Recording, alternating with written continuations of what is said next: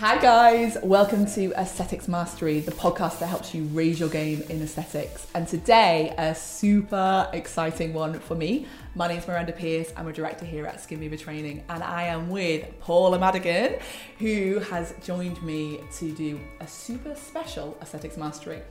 And basically, so Paula, you're a consultant nurse mm-hmm. in a private, in a not private, in a, a, primary care setting, in a GP setting, but also, of course, Paula is a aesthetics nurse extraordinaire. you have very quickly risen through your own ranks because yes. you haven't. There are no ranks yes. to rise through yes. in your own in your own business. But the way that I came to interact with you, Paula, and to get to know you, because you didn't train initially with Skin mm. Training. Yep although you're here today yep. because yesterday you did your nose training with Tim. Yes. But the way that I basically the way that you came to be very much in my life, actually in a very intense way, yep. um, in a bad way, yeah was because you yourself experienced filler blindness. Can, yeah. can we call it temp? It, could we call it yeah. temporary filler yeah. blindness? What's the technical term? Yeah, yeah. So it was. It was dermal filler blindness. Yeah. yeah, Unfortunately, I recovered from it, but um, yeah, I reached out to to you and to Tim when I was um, diagnosed and in hospital and very vulnerable and yeah. very scared and, and, and and not because it's one of those that there's very little precedent, isn't yeah. there? So you yeah, there's of, yeah, so little information about it. You were reaching out, and so we'll come back to that, of okay. course. But so then we were kind of i mean i, I felt very bonded to you very yeah. quickly and but also you have um, been very prominent in the medical aesthetics mindset warriors which yeah. is my facebook group yeah. where we look after mindset issues so i think this aesthetics mastery today i want to probe you so that people watching can understand how to grow their business mm-hmm. quickly as you have mm-hmm. but i think that very much in that will be discussions about mindset. Yeah. Because those of you who follow me and know me will know that basically I don't there are very few sentences that come out of my mouth that don't involve mindset. Yeah. Because I believe that success in business is 80% mindset and only 20% like the things that go. you do, like yeah. the course that yeah. you come on. And yeah. yeah. Because you could come on a million courses and then just not implement any of them. Yeah. Whereas if you do what you do, yeah. which is go on a very intense journey of self-discovery yeah, yeah. then that's where the quick growth comes from yeah. so i would like to probe your brain to understand yes. how, and, and to apply it so that people watching can apply that to their to yes. their lives and to their yeah. um, to their own businesses okay so tell me because you were in you've only been in general practice for six months yeah. and before then you spent 17 years in acute care tell me about your meteoric rise in the nhs so I've got quite an unusual story in the NHS in so much as that um, when I first started, I went straight into A and E, and very very quickly um, was successful in a post as an advanced nurse practitioner. So this is when we still had grades in the NHS. So I went from a D grade to a G grade, or what would be like a band five to a band seven. So I made a massive jump um, not just banding, but you know, from a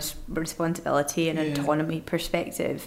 Um, and I was only like just three years qualified at the time, so I was very much, you know, amongst loads of practitioners who had years and years and years of experience in the yeah. NHS. So I was that person who was just extremely academic, had two degrees, um, you know, was like steeped in in academia but I had very little experience. Mm-hmm. Um, and all of a sudden, I was surrounded by these nurses who were all very, very experienced, um, but not quite as academic.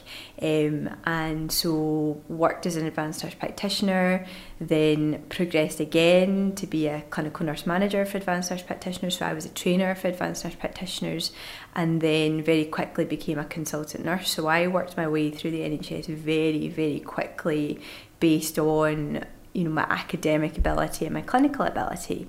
Um, and it's quite unheard of in the NHS you know I was the youngest advanced nurse practitioner in our team at the time.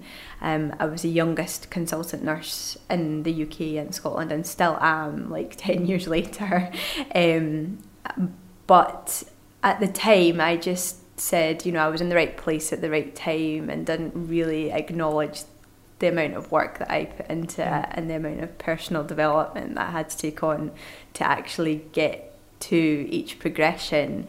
Um, but it was, it, it was because I found myself in that situation and I was like, I, I don't want to feel like if somebody taps me on the shoulder that they're going to find me out. I want if someone to tap me on the shoulder, I want to be able to say like I belong here and here's why. so that's super interesting. So when you were on this rise, mm-hmm it sounds from just reading between the lines that maybe you had some eyes on you, kind of like, oh yeah, yeah who's this yeah. kind of thing. And I'm sure a lot of people can relate to this because yeah. a lot of people, I think, in aesthetics have rocked out their career in the NHS. Yeah.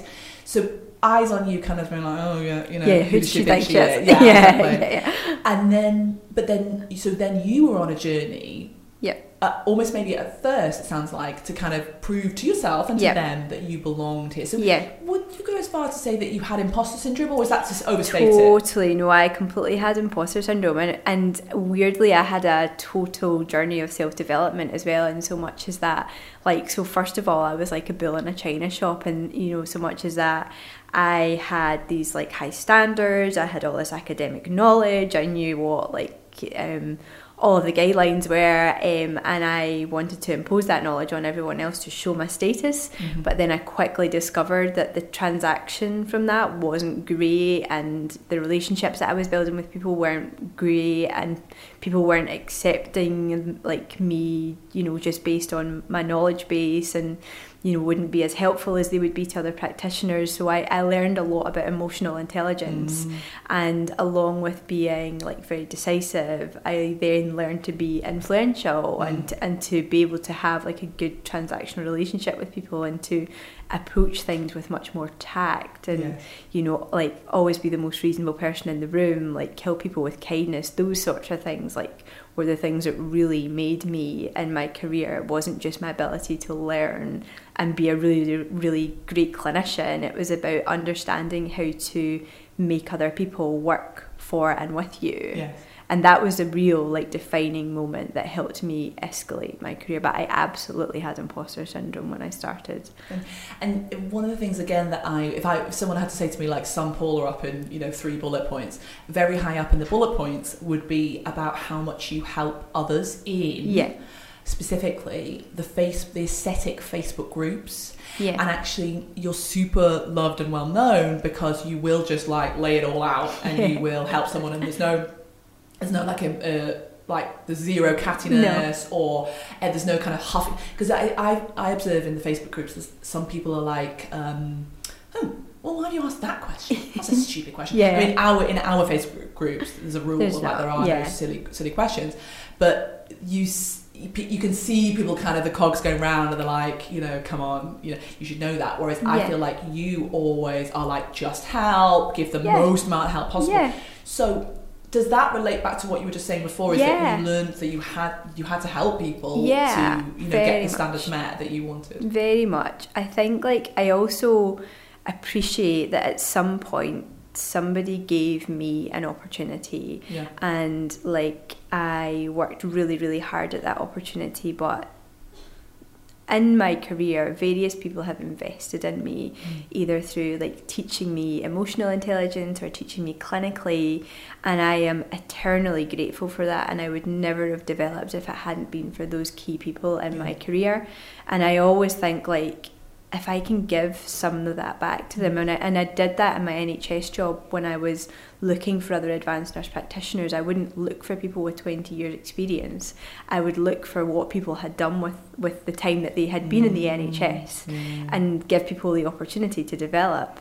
But I think it's about recognising what had contributed to my own development, yes. being grateful for it, and then try to give that back out into the universe. Yeah, yeah, Does that make sense? Absolutely, yeah. 100%. And I, so it's basically, it's an abundance mindset. Yeah. Where you think, well, I'm just going to give and I will try, you know, not that I'm going to give so that I can get, It's like yeah. I'm just going to give because that's what happened to me exactly. and it seems like a good thing, mm-hmm. you know, and, and it will be a good thing for you. I'm so grateful for it. So 17 years, obviously, it's a quick amount to skip, but when did you have your eye turned by the wonderful world of aesthetics? Aesthetics. So I think in, um, I might might not like this might not resonate with everybody, but it feels like very much in the NHS or the acute side of the NHS there is a glass ceiling for people that are not doctors. So I think absolutely will. Yeah, like I got to the stage where I was restricted by my profession and not by my ability. Mm-hmm.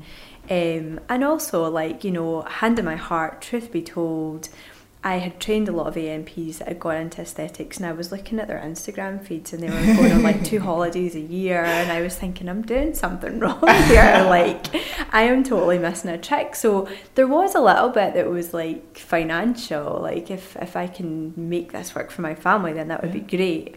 But there was also a part of it where I thought this could really, really be freedom for me clinically to be my own clinical director my own, you know, captain of my ship and decide what is, you know, my concrete floor and just have no glass ceilings. And, and that and that's what I describe like when I'm teaching advanced nurse practitioners.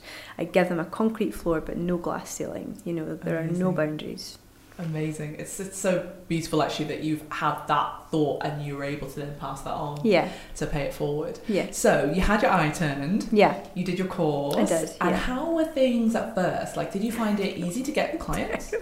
Terrible. So I was like, um, and I'm eternally grateful for the space that I got to practice in, but um, I was paying like top dollar for the space that I was renting because in Scotland, obviously, we have HIS registration. Yes, the Health so Improvement Scotland. The Health Improvement Scotland. Which is like Care Quality Commission yep. for England. Yep. Um, so it's expensive or you have to work somewhere. So I was working in a dental surgery. It was quite expensive to rent space.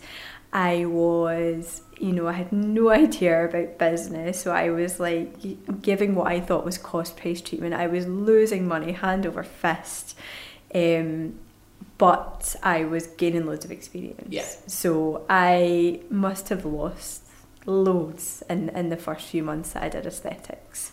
Um, but I was determined to keep going. I was determined to find my own premises. I was determined to make it work. Mm-hmm. And I'm eternally grateful to like my husband for supporting me at the time and he very much did sort of both financially invest in it and, and me and keep us going. And my NHS job subsidised it yes. for the first wee while. Um, and then, unfortunately, in the middle of all that, like disaster struck a wee bit, and then I had treatment myself and had a complication from treatment.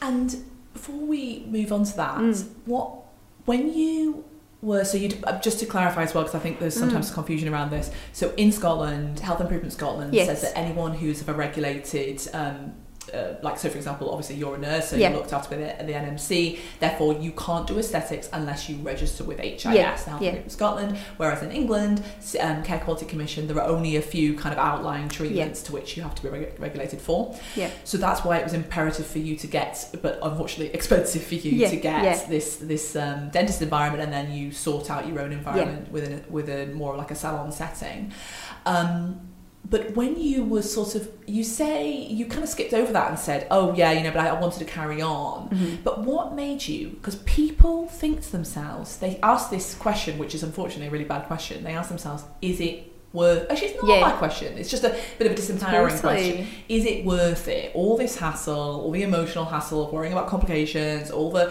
thing of like you know the outlay of training and obviously you had this additional thing whereas in england we can just get a salon yeah. and we don't have to pay rent yeah. as it were why did you keep going? So I think there was two two values that I found in it that I wasn't expecting to find.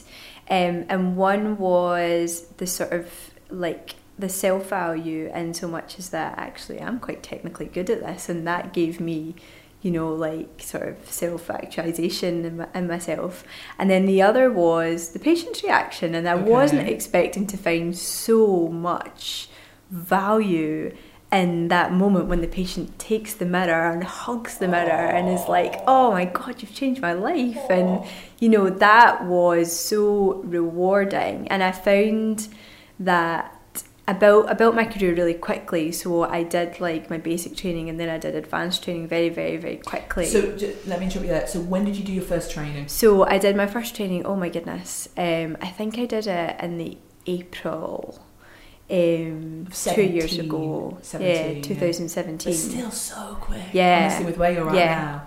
and So- then I did like my tear trough cheeks, jaws, like a month later. So I, I was very, very quick Yeah. to progress. And what I'm interested by that mirror moment that Yeah. you're talking about, which is Yeah. beautiful, and it's Yeah. why we do it, you know. Yeah, yeah. And it's, um, but I feel like what a lot of people don't realize is they love it. Mhm. Practitioners, I'm talking about now, they love it, but they don't do what you've done, which is super empowering, which is Mm. to say, okay, someone had that amazing mirror moment. Mm-hmm. Oh, that means I'm good. Yeah, yeah. And that connection, it seems like an obvious thing, but people don't make it. They No. they love the mirror moments, Mhm. and of course, it will naturally kind of subconsciously build their confidence, but they don't put it into their backpack of Yeah. like, oh, okay, maybe This is what I can do this, Yeah. and like, so what made you make that connection? I think like it very much came from a journey of discovery through advanced practice, and so much as that I had always been waiting for that tap on the shoulder and somebody Yeah. to say like, you know, show me what it is that that makes you able to call yourself an ANP or a consultant nurse or whatever it was I was, you know, calling myself at the time. Um, and so I already understood how to build, um, define, and defend your own competence. And part of that, and a massive part of that, is patient feedback. Um, you know, there's there's the technical aspects of it, there's the clinical governance aspects of it, but a huge part of it is patient satisfaction. You know, that is a massive part of of your ability to say that you're a good practitioner. And I knew that that, that meant that I was doing something right. So you basically had a formula in your Yeah. head, which you had developed almost through Yeah. pain. Yeah. which was you were worried because you had this meteoric rise in your Yeah. in your NHS career. You felt like an imposter. Yeah. You were very young. Yeah. You expected the tap on the shoulder. Whether or not it came, in the meantime, you were scurrying away, proving your worth. But then, which in some respects is, I think if you'd carried on a lifetime of doing that, I think it wouldn't be great because Yeah. then you wouldn't necessarily validate your. But actually, it was good because you did it at the beginning. Then you're like, oh, okay, well, I've got this formula. Okay, Yeah. well, I am it. Yeah. And then yeah. you applied that to your aesthetics. Whereas I think that too many people, I know, too many people watching this now, listening to this now, will actually, they will be doing amazing things in aesthetics, but they're not putting it as a notch on their bedpost. Mhm. They need to recognise Mhm. when something goes well or doesn't go bad. Because let's be honest, Yeah. you know, some people don't have that mirror moment, particularly with with uh, with Botox Yeah. um, because you can't see it. So Yeah, they'll, yeah. I'll- but then they go away. They might not even text you, but they're really happy and They they're doing more stuff in their life because you gave them that gift. Yeah. Absolutely. So you had a formula and you and you and so It's- so you had lots of mirror moments. You tell me about when you said you were good at it in terms of like were you getting good results? Or- Yeah, so technically, like my before and afters were good. Like I was getting like, I mean, I, I was probably it was fifty percent fluke and fifty percent technical ability at the time. I've got much better since. You know, I had, I had my disasters, and people always say that you know your disasters are like Velcro and your successes are like Teflon. You know, and so much as they, they bounce off you, but your disasters always stick to you. And I was lucky um, I think that I didn't have too many disasters in the first instance. I think if I'd had a catastrophic event combined with the amount that I was losing, I may I may very well have asked myself that question Yeah. of is this really worth it? Yes. Um, but I was lucky in so much as that I had a lot of very nice experiences with people Yeah. getting, you know, really nice results or giving very positive feedback. And I did go out my way to sort of get feedback from people. But Good. yeah, I mean, Good you do you do like always have that like bad WhatsApp moment when you message somebody like, oh, you know, how are you getting on? And then you can see the bridge message and you're like, oh, They're not replying. They're not replying. They must hate it. But um, but no, um, I did I did treatments in such high volumes as well. Like I grew through um, so my biggest growth in the first six months was through personal recommendation. That was how I grew, and I knew that that was the best model for growth. So not using like Facebook um, not investing any massive money in marketing, but just through personal recommendations. And that to me was was the biggest validation of my work. You know, if if my if I'm good enough to be recommended to a friend, then I'm that that's good enough for me. But definitely. How did you enhance? I mean, apart from just being being the shizzle, like how did you enhance the personal recommendation machine? So, in, the, early days, I didn't really recognise that that was how my business was growing. But now we've got like a formal referral scheme, and we encourage people to refer a friend, and they get you know money off their treatment for it, and their friend gets money off their treatment from it. Um, we've got a practitioner referral scheme. We've got Instagram or influencers. So very much I've reflected on what it was that made my business successful. But in the first six months, my business wasn't successful. it really wasn't. It was an absolute, you know, I was lucky in so much as that I was getting really good results, but I was losing money hand over fist. When did you? Well, first of all, why did you go down that route of just of not charging very much, just because you wanted the experience? Yeah, I think so. In my head, cost was cost of the product, cost of the room. Never included my time in it. Never thought about follow up. And so that was how I was losing money. So, for example, when people came back for their Botox review, I never factored that time into my original cost. So I would lose money when people came back for their Botox review, both in product and in time in the room. Um, or if people wanted their lips like looked at, you know, I've got a lump or something like that, and you would bring them back again, I would lose a significant amount of money. So I never factored that in. And so very quickly, I had to change my business model or risk going under after about six months. Yeah, yeah. Um, probably ju- probably before the six months, I started to charge a little bit more. Um, but I did, I did I like everything that you shouldn't do. You know the whole mates rates thing, Yeah. like everything that you shouldn't do. I did in that first six months, and I'm lucky to have survived it. I really am. But uh, after that, I had to make some drastic decisions if it was going to keep going and if it was going to be viable.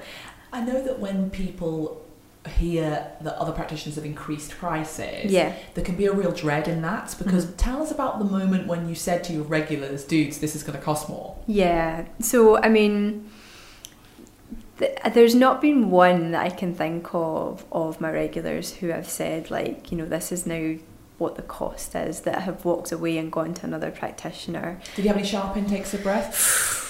Not really, not really, because I think I went about it in such a way as that, like, so up until now, I've just been charging you for the cost of the product, but actually, I need to charge you for my time. You know, um, my time, it's not just about my time here today, it's about what getting to this point has Yeah. cost me in terms Yeah. of courses, in terms of time spent training, like, and I, I need to recoup some of that cost so like i need to charge you for my time you know i'm really really sorry but if i don't my business is not going to last and, Yeah. and you're not going to get to see me as a practitioner so Okay, question. yeah When you say that to me, then I'm I'm with, I'm on board. You know, I'm the client. Yeah. I'm on board. I'm I'm I'm down with it.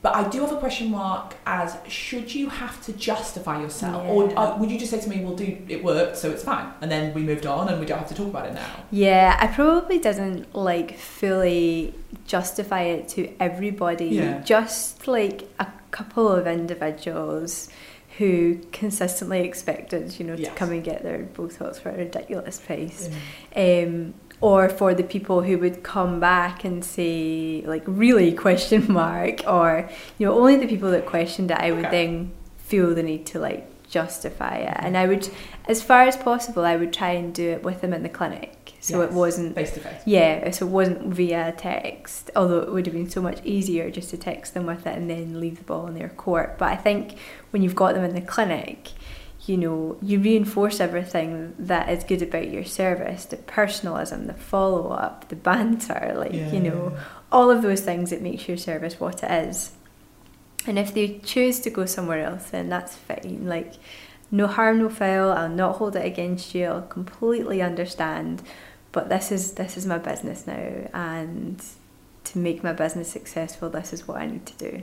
Success, successful and sustainable on the long term. Exactly. Which is why if anyone's listening hit now and they're charging too little and they actually Yeah. resent it, Yeah. then it sounds like you know it's totally doable Yeah. to Oh, increase your prices and make it sustainable and don't Yeah. walk around with that burden of like oh I had all of the things that you talk about. I had like discount Tourette's. Like honestly, I had discount. Tourette's that Paul is referring to. If people don't follow the group, is when you know that that moment when you just say, it'll be cheaper. you know, like, "Ha, like 500 pound off. and then you're like, oh, why have I done that? So, yeah. I know, and then they pull out their purse, and you can see their purse is like chocked full Yeah. of money, and you're like, oh, what did I do? so you, you you kind of you control yourself. So you, six months in, you Mhm. change your prices or ish.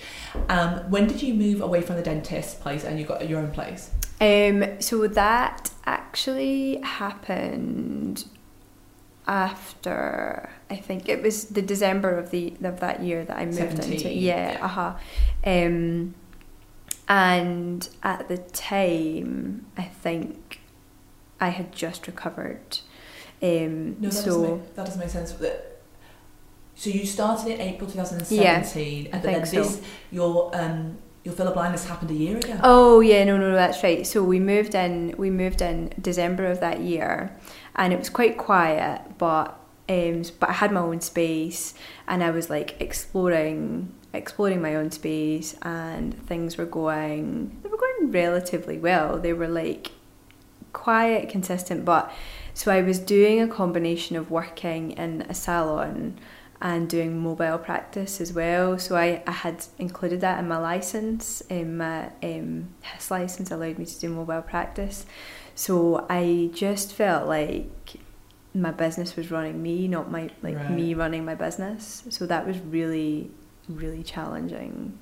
Um, it took ages to get that HIS registration. Like I'm, I'm not even convinced that I got it that early. I think it was December 2018 before I got it. Right. Um, but it was a really long, drawn out process of getting that HIS registration. And then, yeah, so there was this point where I was doing mobile practice and I was just, you know, when people were messaging me, rather than saying, well, these are what my spaces are, I was too scared to say, you know, oh, no, I'm not going to see you on Tuesday. Like, we've got a space on Wednesday. Yeah, I'll just see you on Tuesday. And I was just run ragged. I was Yes. running to the ground. Yeah. That- so that, that another hard. side of so we talked earlier about how your prices were too low, Yeah. but now it's like your time was too Yeah. pulled in different Yeah, directions. And again, exactly. I think every single person who's listening to Mm. that to this will totally resonate with that. Mm-hmm. So things were going. We've got a. Um, we've talked about the different chronology and everything, but Yeah. in so we are now in September 2019. Yeah. And it, am I right in saying, or was it late August when disaster struck? So um, it was almost a year ago Yeah. to the day. I'm Yeah. sure. Like, yeah, That makes it was. sense to me. it was. Yeah, it was. I'm sure it was late August, early September Yeah. when it happened. And what happened? We're talking now about your complication that you experienced. Yeah. So um, a colleague of mine. Um, I had done tear trough treatment on her, and she had asked me if if she could do mine, and I assumed that she was a an experienced practitioner, but what in fact happened was when um, I came to get my tear troughs done, it was part of a training day. So I was in the middle of getting my tear troughs done, and when I did my training, it was all cannula. There was no needles involved, so I wasn't expecting there to be a needle. Um, but all of a sudden, there was a needle on the on the lateral part of my eye, um, and she was having a little bit of trouble finding. I think you're only supposed to inject on the bone, and she was having a bit of trouble finding the bone. Her needle slipped and um, actually like scratched the side of my eye, and afterwards. Um, I just wasn't right. I was post night shift. I went home. I had a blinding headache. Went to bed. Um, woke up the next day. Still had a blinding headache. Had double vision. I just assumed it was all post night shift and, and never really put it together with this treatment. And it wasn't until my husband looked at me and said, like, Paula, you've got a ptosis, like your eyelid's droopy, that I was like, oh no, something's wrong. And so I sent a picture to the um, the girl who'd done the treatment. She sent it to the trainer, and they were just like, "Oh, it's just swelling." And at that point, I was like, something clicked in my head, and I was like, "I've got double vision, I've got a ptosis, and I've had a dermal filler procedure." Like, so I checked my own visual fields, and realised that I couldn't see out of the top quarter of one of my eyes. Um, and at that point, I was like, oh my god, like what what am I going to do? So I messaged everybody that I could think of. I messaged every local practitioner to see if anyone would help me and nobody nobody was really knew what I was talking about nobody really knew what to do with dermal filler blindness um, I got to speak to a plastic surgeon who said you need to reverse this like you need to reverse this now and I was like right okay so again tried every local practitioner that I could think of to see if anybody was would would reverse it for me and nobody would do it so I reversed it myself mm-hmm. and then presented to ophthalmology at the at the hospital that I work in, thinking, oh, just go and see ophthalmology, and then it'll all be fine, and I'll go to work afterwards. And they were like, it looks like you've had a stroke. Like it genuinely looks from your pictures and from your visual field loss like you've had a stroke. Um, and nobody had really heard of dermal filler stroke or dermal filler blindness, and everybody that I spoke to was like tear trough treatment. What what even is tear trough treatment? Yeah. Like so it was really it was a horrible experience and obviously the practitioner she was in pieces she didn't know what to do um, nobody nobody knew what to do and i was bounced between ophthalmology i was bounced between neurology mm. and stroke and i was just in a really really bad place nobody knew what to do so the only you know we're now nearly five days post treatment, and the only treatment that I've had is the Hyalase that I've given myself, mm.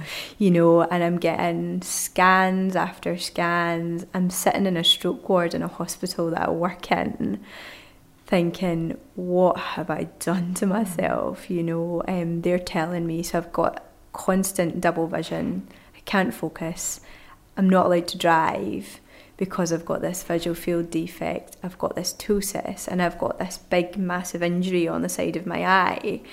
And um, and I'm just thinking, like, what, like, what on earth drove me to do this? Like, were my tear troughs that bad? And and um, I just felt this overwhelming guilt, and I also felt this overwhelming sense of helplessness as well yeah. because nobody nobody knew what to do. And that was when I reached out to to Tim. I was a bit scared to post on a forum because I mm. thought I'm going to be torn to pieces or I'm just going to have like umpteen people answering me and, and not going to be able to do anything with it. So I was too scared to make a, a cry for help on one of the forums. So I messaged you guys individually and a couple of other practitioners that I'd heard of just to say like what do I do? Like I'm I'm in a stroke ward, nobody's listening to me, nobody's heard of this. And I think I think I should be getting X, Y, and Z treatment, but nobody knows what to do. So my consultant, because of the nature of my headache, was sudden onset in the context of it was when I was getting an injection, was going down the route of a subarachnoid hemorrhage. Right. And in, the, in that context, steroids are contraindicated. In dermal filler blindness, you would give high dose steroids. So we, I had this like dichotomy of mm. them thinking one thing and me knowing it wasn't. You yes. know, I, have I've been in acute medicine. I know what a subarachnoid hemorrhage is. I knew that I didn't have a subarachnoid mm. hemorrhage, um, and that was when I, I phoned you guys and and um, you gave me a, a good chat on the phone and inspired me to basically present my case to the consultant the next day. And one of the, the, the from my perspective, I remember it. You know, I probably remember it my whole life. Talking to you, the thing, the overarching thing that I experienced was, and I think it's why I feel like I kind of know you yeah.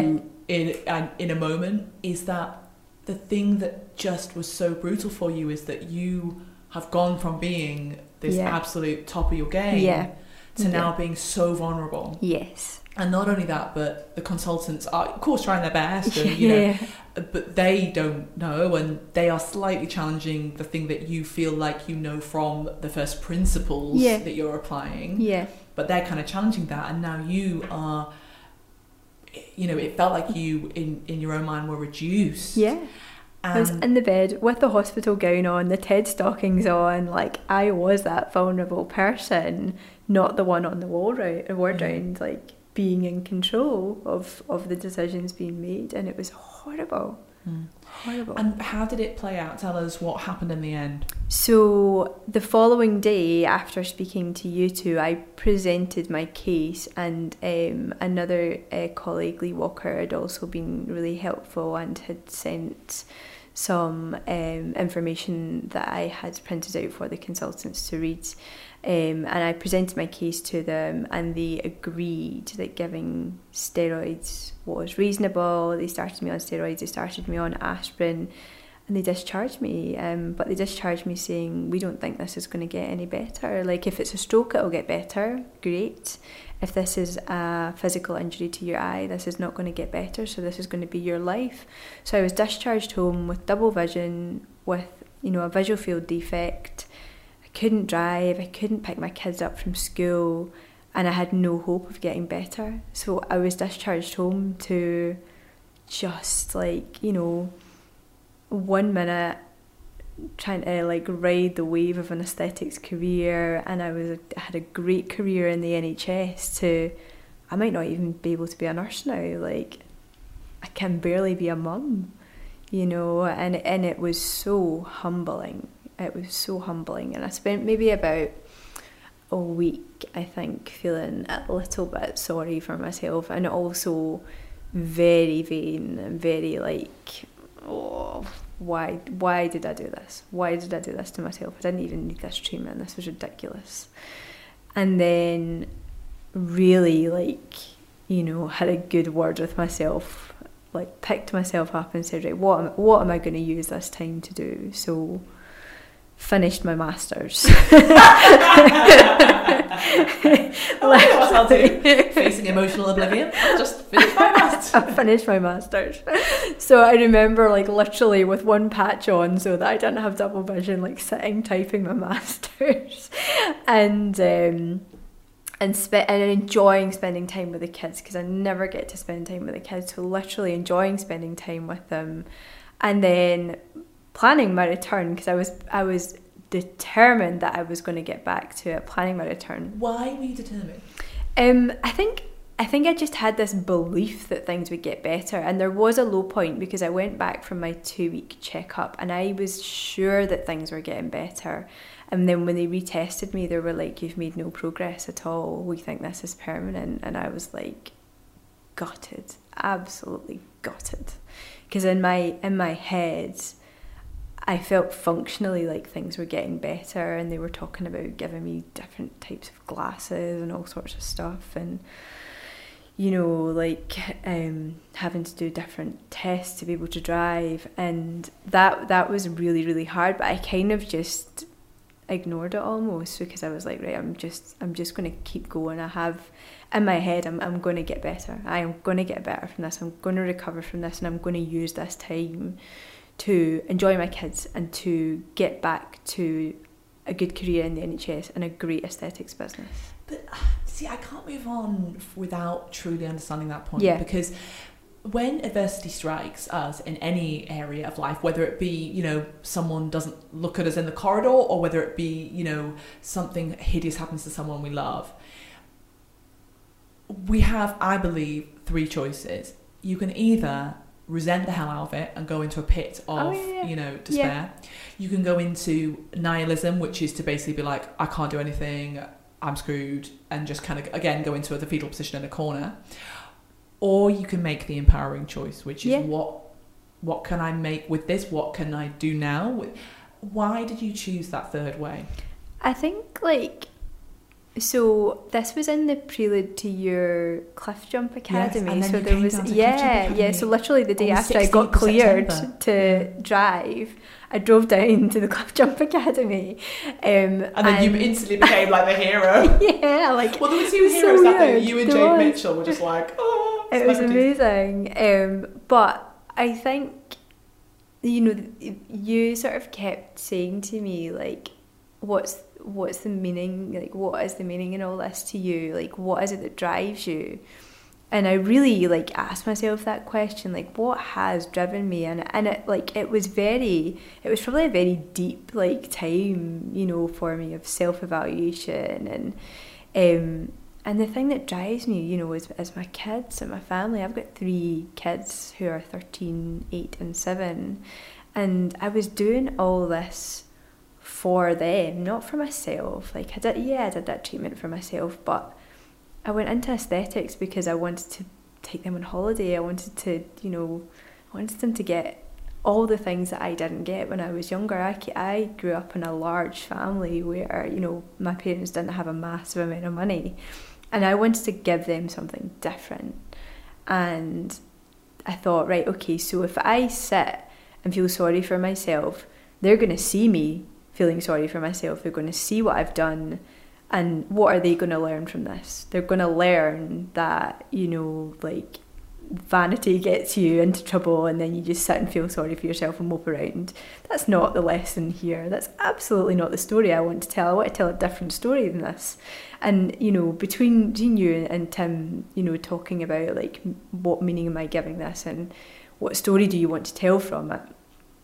I wanted to tell a different story and I wanted to tell a story about how I used that time to better myself and to move forward and to and to like spend meaningful time with my kids and to finish a master's that had been hanging over my head for years and and then actually design the model of what was going to make my business better. And at the end of it, I always knew, I just believed I was going to get better. I just knew it. And it just was weird that it coincided with the day before Cliff Jump Academy that I got the all clear to drive.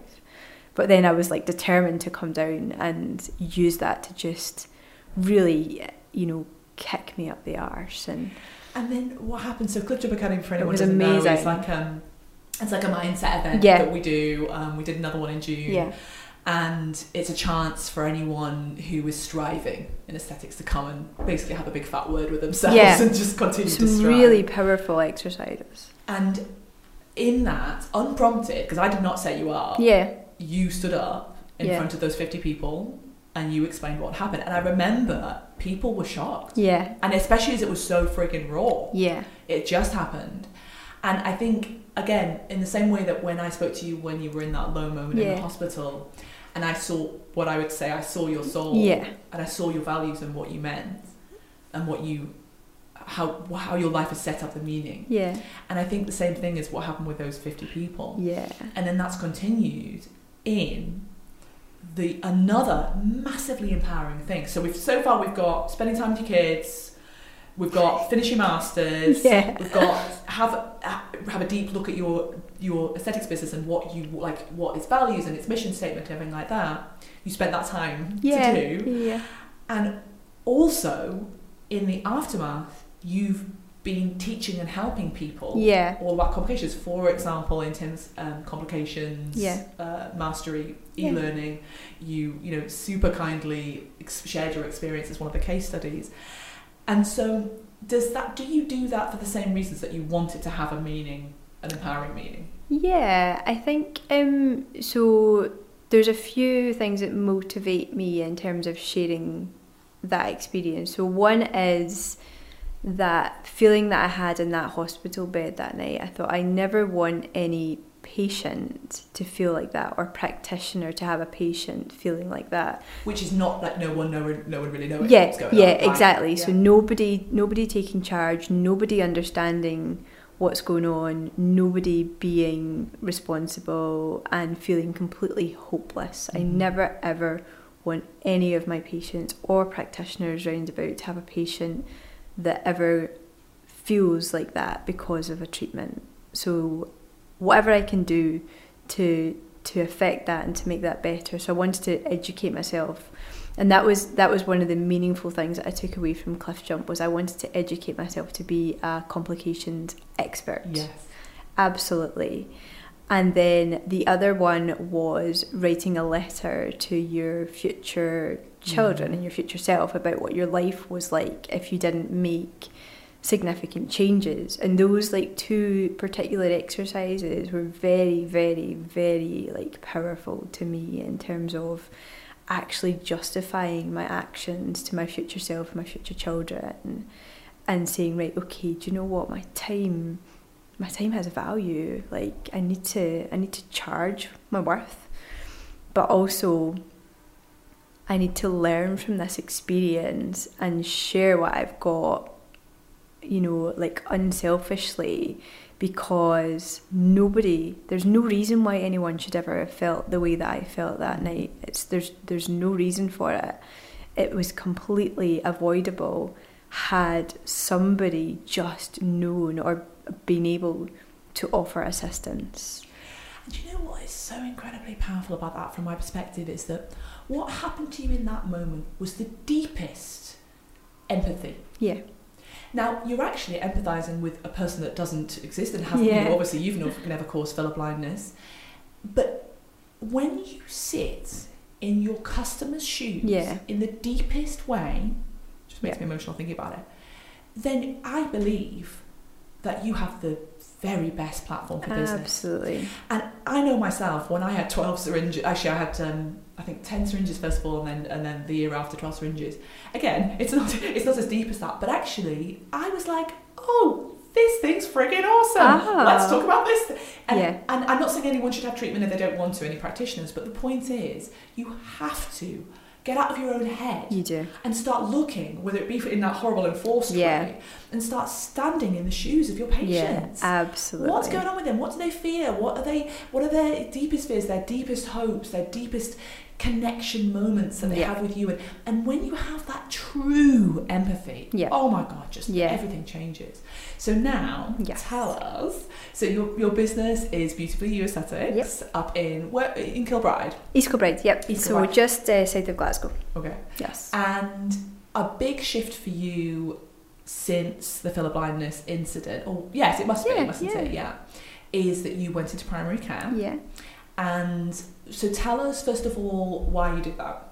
So, um, first of all, it was demographically closer to me, but secondly, I'd reached that glass that glass Yes, ceiling in the NHS, so I was very much restricted by my profession, and I was starting to resent it, and and I could tell that I was resenting it, and I wasn't being the best version of myself. I was feeling very held back, Yes. both in the NHS but also in aesthetics as well. I was I was I was worried about being judged by these like senior colleagues Mm. around about me. And the, the weirdest part of it is I actually learned later on after I'd left the NHS that some of those senior colleagues had their own clinics. Yes. You know, so I was worried about this judgment that really wasn't it wasn't there.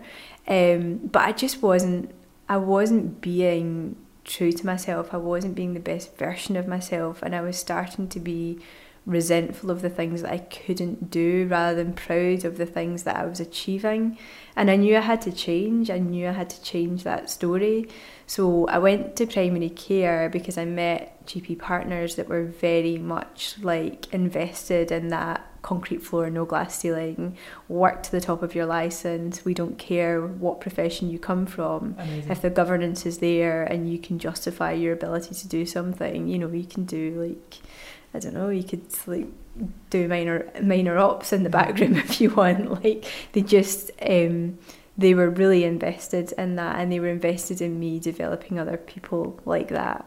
So I met two individuals that I resonated with and then the weird thing that I didn't expect to happen was when I moved from acute care to primary care, all of a sudden, like clinical um, like ability and business were okay. Like because general practice is very much a business, and it's all right to think about what you're giving clinically as a business because they do. You know, whereas in the And- NHS you don't really think about it like that. And just to be clear, you have a clinical role, but you also help them with all of their Yeah, governance yeah. and the and the structural Yeah, elements. yeah. So you were in doing it, Yeah, you know, doing yeah, that yeah, business side. absolutely. And so it's so it's so fascinating, Yeah, isn't it? Because obviously there's a whole political debate around that, but but almost so you were able to spread your wings. Yeah. Both actually to do the act of business in Yeah. this new um, environment, this new primary care environment, but also emotionally, Yeah. mindset. yeah, So you put yourself into a new environment, Yeah. and from there, you were able to be like, you you de-shackled yourself. I did, yeah. So I went in and I was very honest with them about the business that I had um, when I went for interview and sort of said like this is going to be a big part of me and what I do, and they were like, okay, that's fine. Yeah. You know, you know. They, next, yeah. yeah. Right. Next question, and you know, um, I had very much held back on social media until I started in primary care because I was worried about being judged by other like colleagues um, around me and I was worried about the content that I was putting out there and I was you know I had so many like shackles like but they were mine they were my, you know I'd created them. Nobody had had said to me anything. I had just made them in my head. And then when I moved into primary care it was really like it was an interesting journey because all of the things that had made me successful in the NHS, I then applied to primary care and I joined a practice that had struggled a little bit, you know, and they had had fast turnover of advanced nurse practitioners. They didn't have a particularly happy nurse practitioner service and you know stabilized it in a very very short period of time and I did that using like every every skill that I'd learned and also applying the clinical acumen that I had from from acute and really like feeling the value of myself. And then that sort of translated into my business as well because I thought, well, I've, you know, what, what is it that's making me successful? What is it that's made me successful? And the answer is like my personality, my consultation. And when you ask clients for my feedback, so why do they keep coming back to me? And they come back to me because they trust me, they know that I'm good, I give a great consultation, we have a great laugh. Yeah. I build personal relationships with all of my clients, you know, in a professional way, but I I always so part of my consultation is I'll ask them about the personal life and I'll make notes about that. So, you know, they're they're having a tough time with their boyfriend and I think, you know, the next time I see them I'll say, "Oh, how things how do things work out? Um, and that like ability to connect with people, they they love they absolutely love. You know, they want you to be invested in them Yeah. personally. Yeah. Because then you feel like you're on your side. That is so. I mean, that's next level mindset. Yeah, yeah, yeah. You literally had. There was a moment when you said, when you asked this crazily empowering question, which is, "Oh, what made me successful Yeah. in this other context?" Well, it sounds like the chronology was you were successful. You moved into a new environment. You were like, "Oh, that's interesting. I have had a really quick impact." Yeah. oh, let me think about how in my third environment, which Yeah. was always was going on at the same time, how can I use my personality? Or Yeah. no, no, you said what was it that made me successful? Oh, let's use that, and the answer came back. Yeah. It was me. It was me. and that's so incredibly Yeah. powerful because again, thinking about people watching this and listening to this.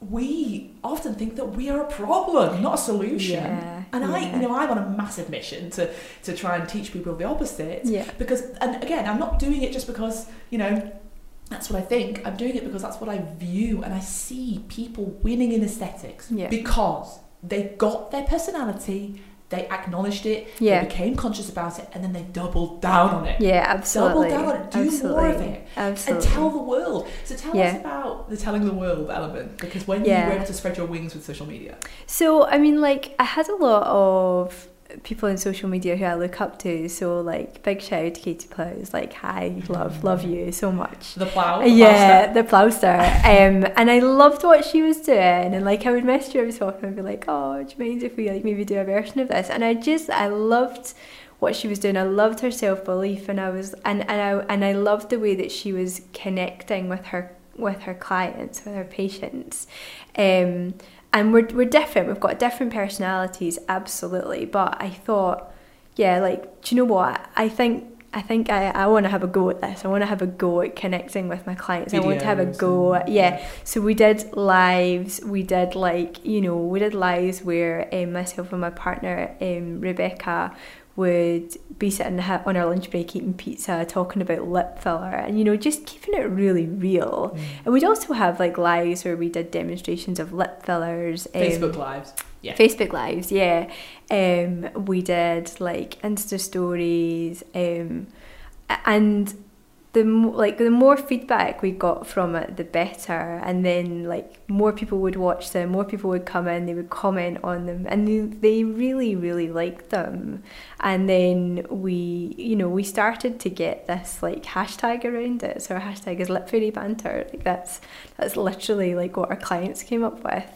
Um, because they just they loved it. They loved the chat. They loved the frankness of it. They loved it you know that we would we would address their deepest fears of having two sausage lips or looking like a duck and you know and talk about it frankly and, and with humor but also talk about really this is how we avoid that yes. and this is how we avoid that journey um, and this is this is how we would encourage you and and how we do a consultation with you and that we would always say no to that. you yeah uh-huh. so what's amazing about that is that you are both doing you so yeah. you're bringing out the true you yeah. which is which is super professional but banterous yeah, and warm. That's another massive thing that i think everyone feels from you. But also credentialing yourself at the same time and not being like come and get your lip filler. It's no. more just like if you want to get lip filler and you're in the space for this then where whoever you go to this is what you consider. Yes exactly. absolutely. which is a complete like judo move. Absolutely, yeah. We never we never sell our brand. Um, like we just we just put ourselves out there, and it's it's hard. Like don't don't get me wrong, it is hard to do, um, and so social media for me was a big like I had a big mental block about social media. You know, I would write posts four times before I would put them out there. Yeah. But now I'm just like just share content. Like people want to engage with you. People want to laugh with you. People want to know that you're human. Oh, you know, like preach. yeah, totally, totally. And that was the biggest. Like I would say, our business in the last month has our Facebook, you know, like turnover has trebled in the last month.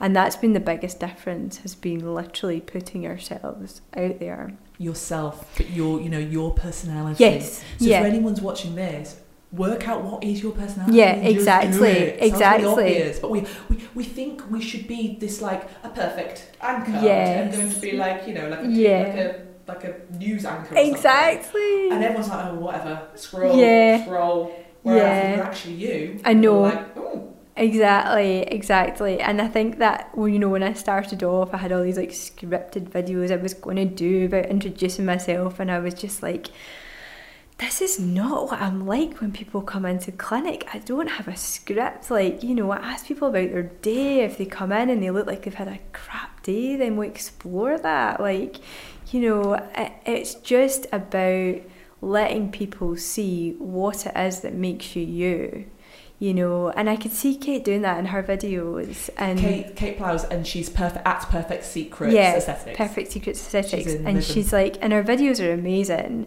And she did a similar video talking about, um, I think it was lip fillers or something like that. And I remember just thinking, like, it seems so simple, but actually, do you know what? Like, we we can do that. We can do that in our own way. And so we did it, like I said, over pizza. We talked about it and we addressed like all the points. So we had like a few points like, written down that we wanted to like address, but it was very informal and it was banter between the two of us. And Rebecca was more being like the patient and the patient's yes. advocate, and I was trying to like answer it from a sort of clinical perspective. Um, and it, it just worked out so so well and we got so much great feedback on it. And then we've done a few videos since about like new treatments that we've brought out and um, and people just they loved it because it was informative they could watch it without judgment they didn't need to message and ask questions. Yeah. they, they said it was like you could read my mind you know? It was like you you had already anticipated all the fears that I had and address them in a video that allowed me to watch it in my own time, in my own space, and then make a decision about what I want. So when they came in for consultation, they were already in the right place to do it.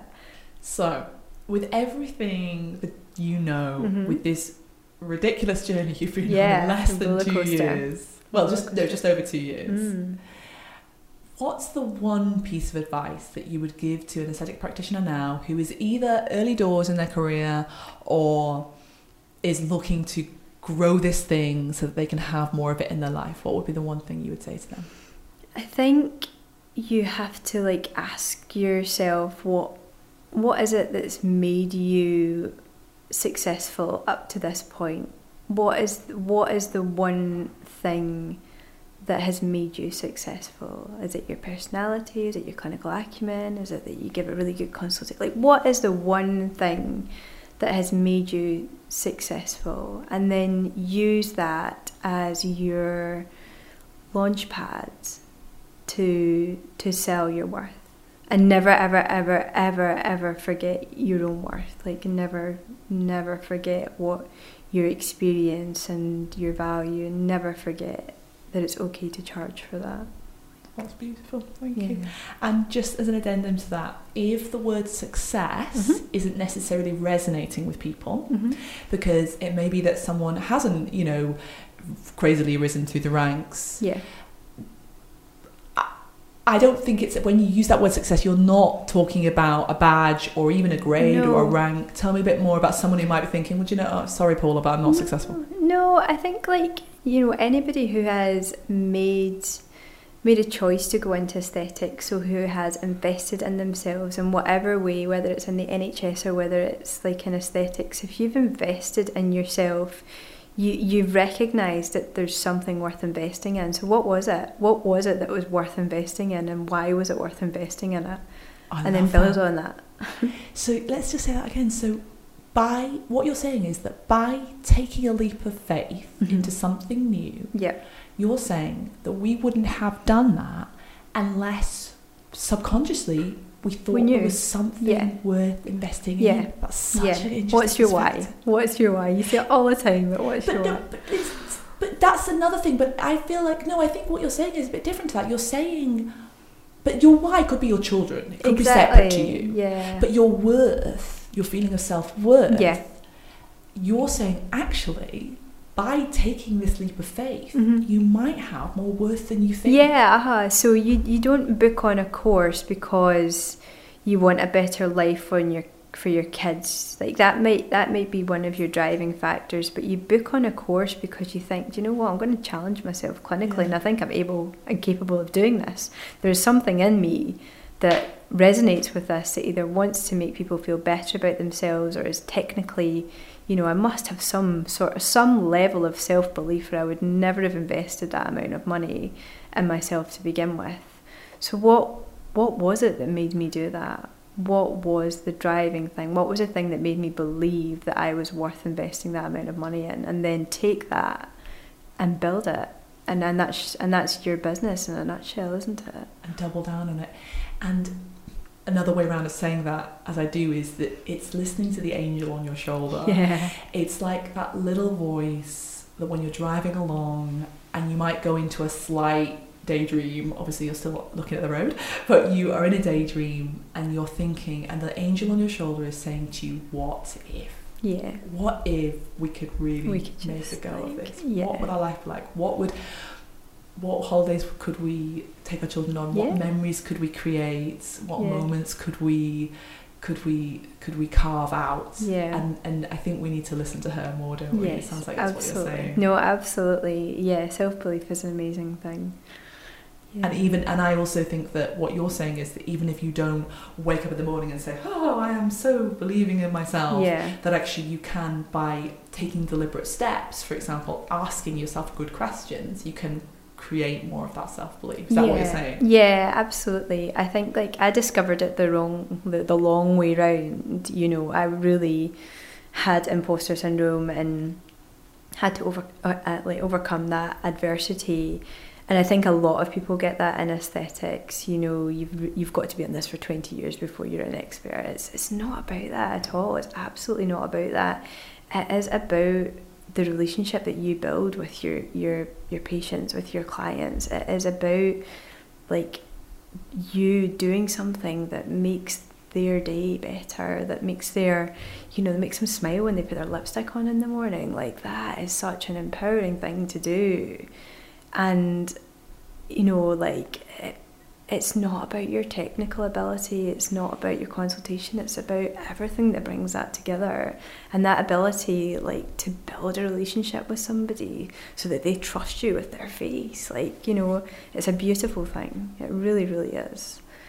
Well, thank you for being a pioneer in the industry, a pioneer of using your personality Yeah. and spreading that and Yes. giving that beautiful Giving gift to us all. So thank you for when you've given that to me and and, and on in the places that I hang out in the groups, etc. Mm. Thank you so much and thanks for your time. It was phenomenal. I knew it Thank would you be. for inviting me. It's been lovely to come down. It's been great to be here. It's been such an experience and I've loved it. Loved every minute of it.